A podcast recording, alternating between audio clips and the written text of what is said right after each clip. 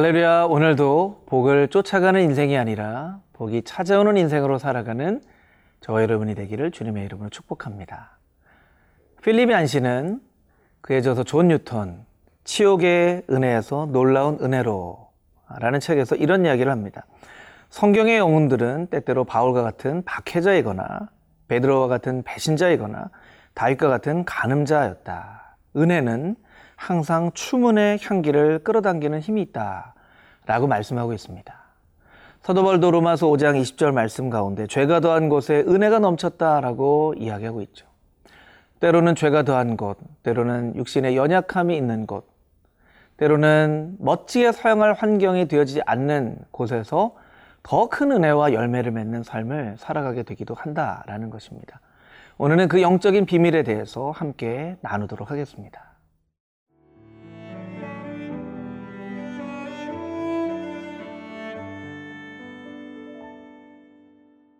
골로새서 1장 24절에서 2장 5절 말씀입니다.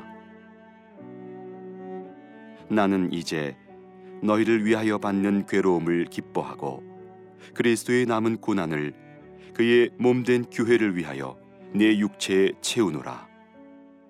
내가 교회의 일꾼된 것은 하나님이 너희를 위하여 내게 주신 직분을 따라 하나님의 말씀을 이루려 함이니라. 이 비밀은 만세와 만대로부터 감춰졌던 것인데 이제는 그의 성도들에게 나타났고 하나님이 그들로 하여금 이 비밀의 영광이 이방인 가운데 얼마나 풍성한지를 알게 하려 하심이라. 이 비밀은 너희 안에 계신 그리스도시니 곧 영광의 소망이니라. 우리가 그를 전파하여 각 사람을 권하고 모든 지혜로 각 사람을 가르침은 각 사람을 그리스도 안에서 완전한 자로 세우려 함이니 이를 위하여 나도 내 속에서 능력으로 역사하시는 이의 역사를 따라 힘을 다하여 수고하노라. 내가 너희와 라오디게아에 있는 자들과 무릇 내 육신의 얼굴을 보지 못한 자들을 위하여 얼마나 힘쓰는지를 너희가 알기를 원하노니 이는 그들로 마음의 위안을 받고 사랑 안에서 연합하여 확실한 이해의 모든 풍성함과 하나님의 비밀인 그리스도를 깨닫게 하려 함이니 그 안에는 지혜와 지식의 모든 보화가 감추어져 있느니라. 내가 이것을 말함은 아무도 교묘한 말로 너희를 속이지 못하게 하려 함이니 이는 내가 육신으로는 떠나 있으나 심령으로는 너희와 함께 있어 너희가 질서 있게 행함과 그리스도를 믿는 너희 믿음이 굳건한 것을 기쁘게 봄이라.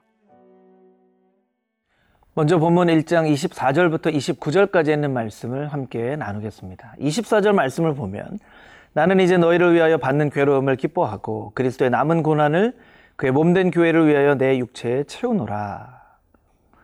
참 너무나 어려운 말씀이죠. 괴로움을 기뻐하는 것도 참 어려운데 그리스도의 남은 고난을 내 육체에 채운다는 것 정말 얼마나 참 우리가 지키기 어려운 말씀입니까? 사도 바울은 갈라디아서 6장 17절 말씀에 나는 예수의 흔적, 스티그마를 지녔다라고 말하고 있습니다. 이 스티그마, 원래는 오명, 창피함이라고 하는 그 단어에서 온 말이죠. 사도 바울은 예수 그리스도 때문에 창피함을 당하고 오명을 받는 것도 거절하거나 두려워하지 않았다는 것입니다.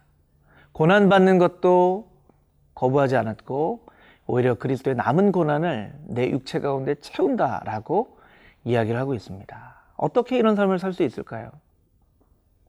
나중에 우리가 받게 될 그 영광의 면류관을 생각할 때에만 이 고난을 참고 그리스도의 남은 고난을 내 육체에 채우는 것이 가능할 것입니다. 그래서 사도 바울은 25절 말씀 가운데 내가 교회에 일꾼된 것은 하나님이 너희를 위하여 내게 주신 직분을 따라 하나님의 말씀을 이루려 함이라. 여러분, 우리는 고난이 생겨지면 맡고 있는 직분도 내려놓습니다. 교사를 섬기거나 성가대를 섬기거나 교회의 어떤 봉사의 직분을 맡고 있다 하더라도 삶 가운데 고난이 찾아오고 어려운 일이 찾아오면 그 고난이 어려운 일 때문에 잠깐 하고 있는 교사의 직분을, 성가대의 직분을, 봉사의 직분을 못하겠습니다 라고 이야기하게 되는데, 사도 바울은 뭐라고 얘기합니까? 그 고난 중에서도 나를 일꾼 삼으신 하나님을 위해서 하나님의 말씀을 따라 그 직분을 따라 섬긴다라고 이야기하고 있습니다. 여러분 혹시 여러분의 당한 고난 때문에 교회에서 또 하나님께서 여러분에게 맡기신 그 직분을 내려놓을까 고민하고 있던 분이 있다면 오늘 말씀으로 여러분의 마음을 가득 채워서 하나님, 이것을 내려놓기보다는 이것을 감당할 수 있는 힘과 은혜와 능력을 나에게 더하여 주시옵소서. 그렇게 여러분의 기도가 바뀌어질 수 있게 되기를 주님의 이름으로 축복합니다. 본문 26절, 27절 말씀에는 비밀이라는 단어가 3번이나 반복이 되어져 있습니다. 26절, 이 비밀은, 27절에도 이 비밀의 영광이, 중반절에도 이 비밀은 너희 안에 계신 그리스도니. 이 비밀이라고 되어 있는 단어의 영어는 미스테리, 헬라어로는 미스타리온이라고 되어 있죠. 사실은 비밀이라기보다는 신비라고 번역하는 것이 조금 더 나을 수 있을 것입니다. 왜냐하면 영어 단어로 볼 때 미스테리와 시크릿은 차이가 있는데, 미스테리는 드러내기 위함을 목적한 단어이고 시크릿은 숨기기를 위한 것을 목적하는 단어이죠. 그래서 미스테리는 무언가 얽혀있는 수수께끼가 있지만 그것이 다 풀렸을 때의 큰 감동을 주기 위해서 일부러 그것을 어렵게 만들어 놓은, 그러나 어렵게 만들어 놓은 것이 목적이 아니라 어렵기 때문에 밝혀졌을 때 너무나 큰 기쁨과 환희가 있는, 이것을 이제 미스테리라고 하죠. 신앙생활을 하다 보면 예수 그리스도, 또 하나님의 신성, 성령님의 역사하심, 섭리와 여러 가지 많은 그런 성경의 내용들을 이해하지 못할 때가 있습니다. 마치 하나님은 우리에게 어려운 수수께끼를 내시는, 하나님의 시크릿한, 우리에게 무언가를 감추려고 하시는 분이 아닌가라고 오해할 수도 있는데, 여러분, 하나님은 우리에게 무언가를 감추시는 분이 아니십니다.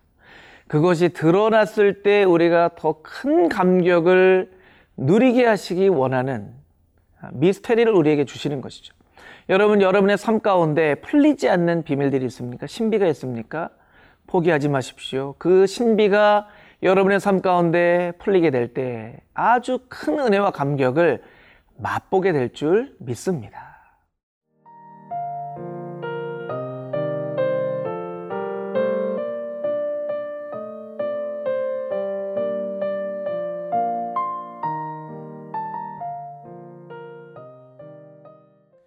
이 장 1절에서 5절까지 있는 말씀을 함께 살펴보겠습니다. 1절에서 3절까지의 말씀은 하나님의 말씀 가운데 담겨져 있는 아주 놀라운 영적인 비밀에 대해서 말씀하고 있습니다. 4절 말씀을 먼저 볼 텐데요.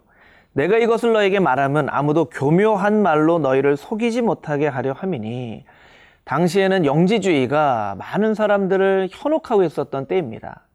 교묘한 말이라는 것은 무엇일까요? 겉으로 듣고 볼 때는 맞는 말처럼 보여지지만 따라가 보면 결국에는 거짓으로, 죽음으로 이끄는 그런 말이 교묘한 말이죠. 철학자 하이데거는 이런 얘기를 했습니다. 모든 언어는 의미의 집이다. 의미는 언어에 담길 수밖에 없다라는 뜻이죠. 그런데 철학자 조셉 콘라드는 또 다른 이야기를 남겼습니다. 모든 언어는 실제의 적이다. 참 의미 있는 말이죠. 언어 안에 그 내용을, 의미를 담지만 실제로 그 언어의 한계 때문에 담고 싶은 내용들을 다 담을 수 없다는 뜻입니다. 그래서 언어는 의미를 전달하는 굉장히 중요한 수단이 되지만 실제로 언어는 그 실상의 적, 그 실상을 충분하게 표현하지 못하는 그런 제한적인 도구가 된다라는 것입니다. 이 무슨 뜻입니까? 언어를 살펴보지 말고 그 언어 안에 담겨져 있는 마음과 정신을 보지 못하면 우리는 그 말에 늘 현혹되기 쉽다는 것입니다. 여러분, 어떤 말 자체에 현혹되거나 어떤 말 자체를 듣고 화를 내거나 낙담하지 마십시오. 그 마음과 말 가운데 담겨져 있는 정신과 마음과 내용을 파악하고 이것이 정말 분노할 일인가, 이것이 정말 낙담할 일인가를 살펴보아야만 할 것입니다. 그래서 1절에서 3절까지의 말씀 중에 2절 말씀을 보면, 이는 그들로 마음의 위안을 받고 사랑 안에서 연합하여 확실한 이해와 모든 풍성함과 하나님의 비밀인 그리스도를 깨닫게 된다 라고 말하고 있는 것이죠. 어떻게 하나님의 비밀인 그리스도를 깨닫게 됩니까? 사랑 안에서 깨닫게 되는 것입니다. 예수 그리스도를 머리로만 이해하려고 하면 예수 그리스도를 절대 이해할 수 없지만, 예수 그리스도를 사랑하면, 주님 사랑합니다, 주님 그 무엇보다 주님을 사랑합니다 하면, 때로는 이해되지 않던 말씀도 하나님의 역사심도 이해되고 깨달아진다는 것이죠. 이것은 일상생활 속에서도 이해되지 않지만 아내를, 남편을, 혹은 자녀들을, 부모님을, 형제자매를, 우리의 교회 성도들을 사랑하면 그제서야 보이고 이해되어지는 것이 있다는 것을 우리가 발견하는 원리와 똑같은 원리인 것입니다.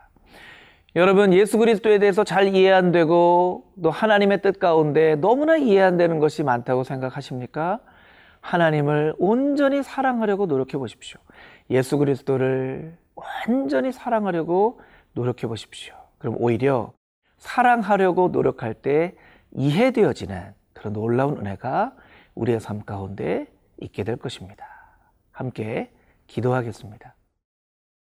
하나님, 오늘 말씀 가운데, 고난 가운데 기뻐하고 그리스도의 남은 고난을 채워야 할 것임을, 그 고난 때문에 우리에게 주신 그 직분을 포기하거나 내려놓지 말아야 할 것임을 알려주셨습니다. 주님은 왜 우리의 삶 가운데 고난을 주시는지 우리가 잘 이해할 수 없지만, 그것은 꽁꽁 숨겨진 시크릿이 아니라 주님께서 그것을 분명히 드러나게 하실 때에 큰 감동과 기쁨을 얻게 되는 미스테리인 것을 깨달아 알게 하여 주시고, 주님 머리로만 주님을 이해하려고 하는 백성이 아니라 주님을 뜨겁게 사랑함으로 마음으로 주님을 이해하는 하나님의 거룩한 백성 되게 하여 주시옵소서. 살아계신 예수 그리스도의 거룩하신 이름으로 기도드렸사옵나이다. 아멘.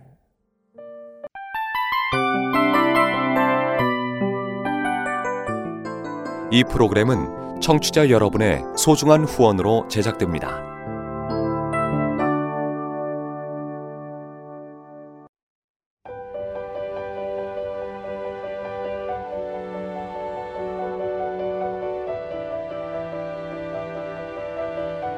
세상에는 수많은 교회들이 있지만 더 깊이 있는 말씀 강해를 찾기 위해 크기로만 교회를 선정하지 않습니다. 보다 좋은 영적 콘텐츠를 더 많이 나누기 위해 방송비를 받지 않습니다. 1년 365일 복음만 전하고 싶어서 우리는 광고를 하지 않습니다. 온누리의 복음을 땅끝까지 CGN TV와 함께 땅끝 선교사가 되어주세요.